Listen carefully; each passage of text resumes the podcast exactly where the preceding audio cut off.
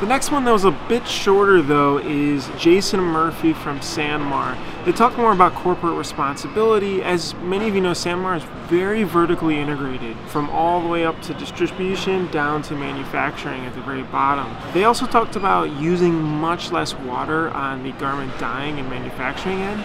So it usually takes for about a pound of fabric about 13 gallons of water.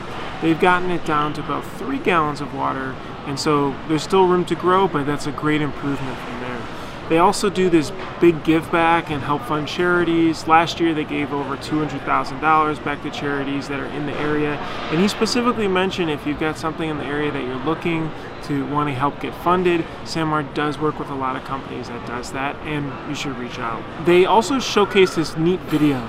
So this video was about Sanmar and how the whole company started. As some of you guys know it's more of a family run business um, and they showed the history of how they take care of more than just business but also create a, a, family type of environment there.